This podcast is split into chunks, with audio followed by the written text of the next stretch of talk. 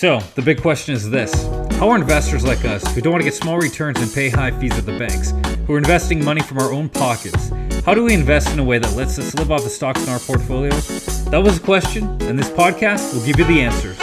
My name is Philip Wolgar, and welcome to Stock Investing Hacks.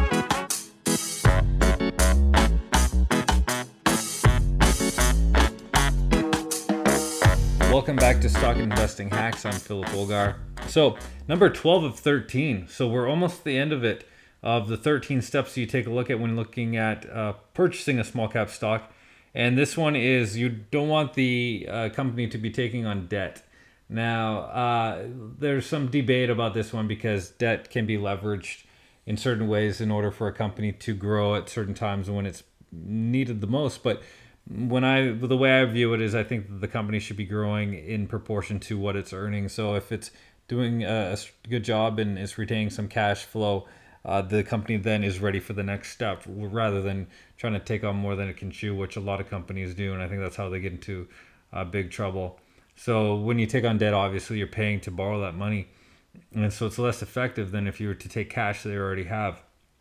A lot of companies might be paying themselves too much and then they don't have enough money in order to be paying for those expenditures that might be able to help the company in the future, like research and development.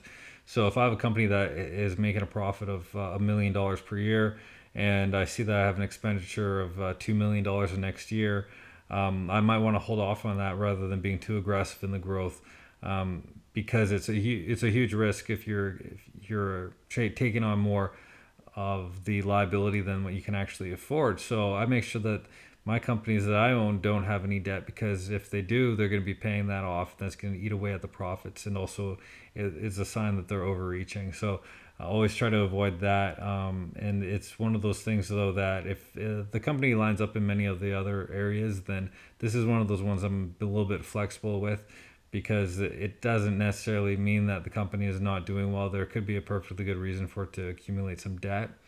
Um, because if there's a huge opportunity in the moment, but they just don't quite have the cash flow, um, it, it is it, is, it could be a good idea, but that's in very rare situations.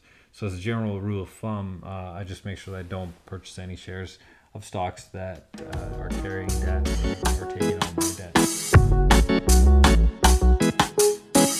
like to see behind the scenes exactly what we do each day to grow our portfolios? If so, then go join our free Facebook page at facebook.com slash stockinvestinghacks.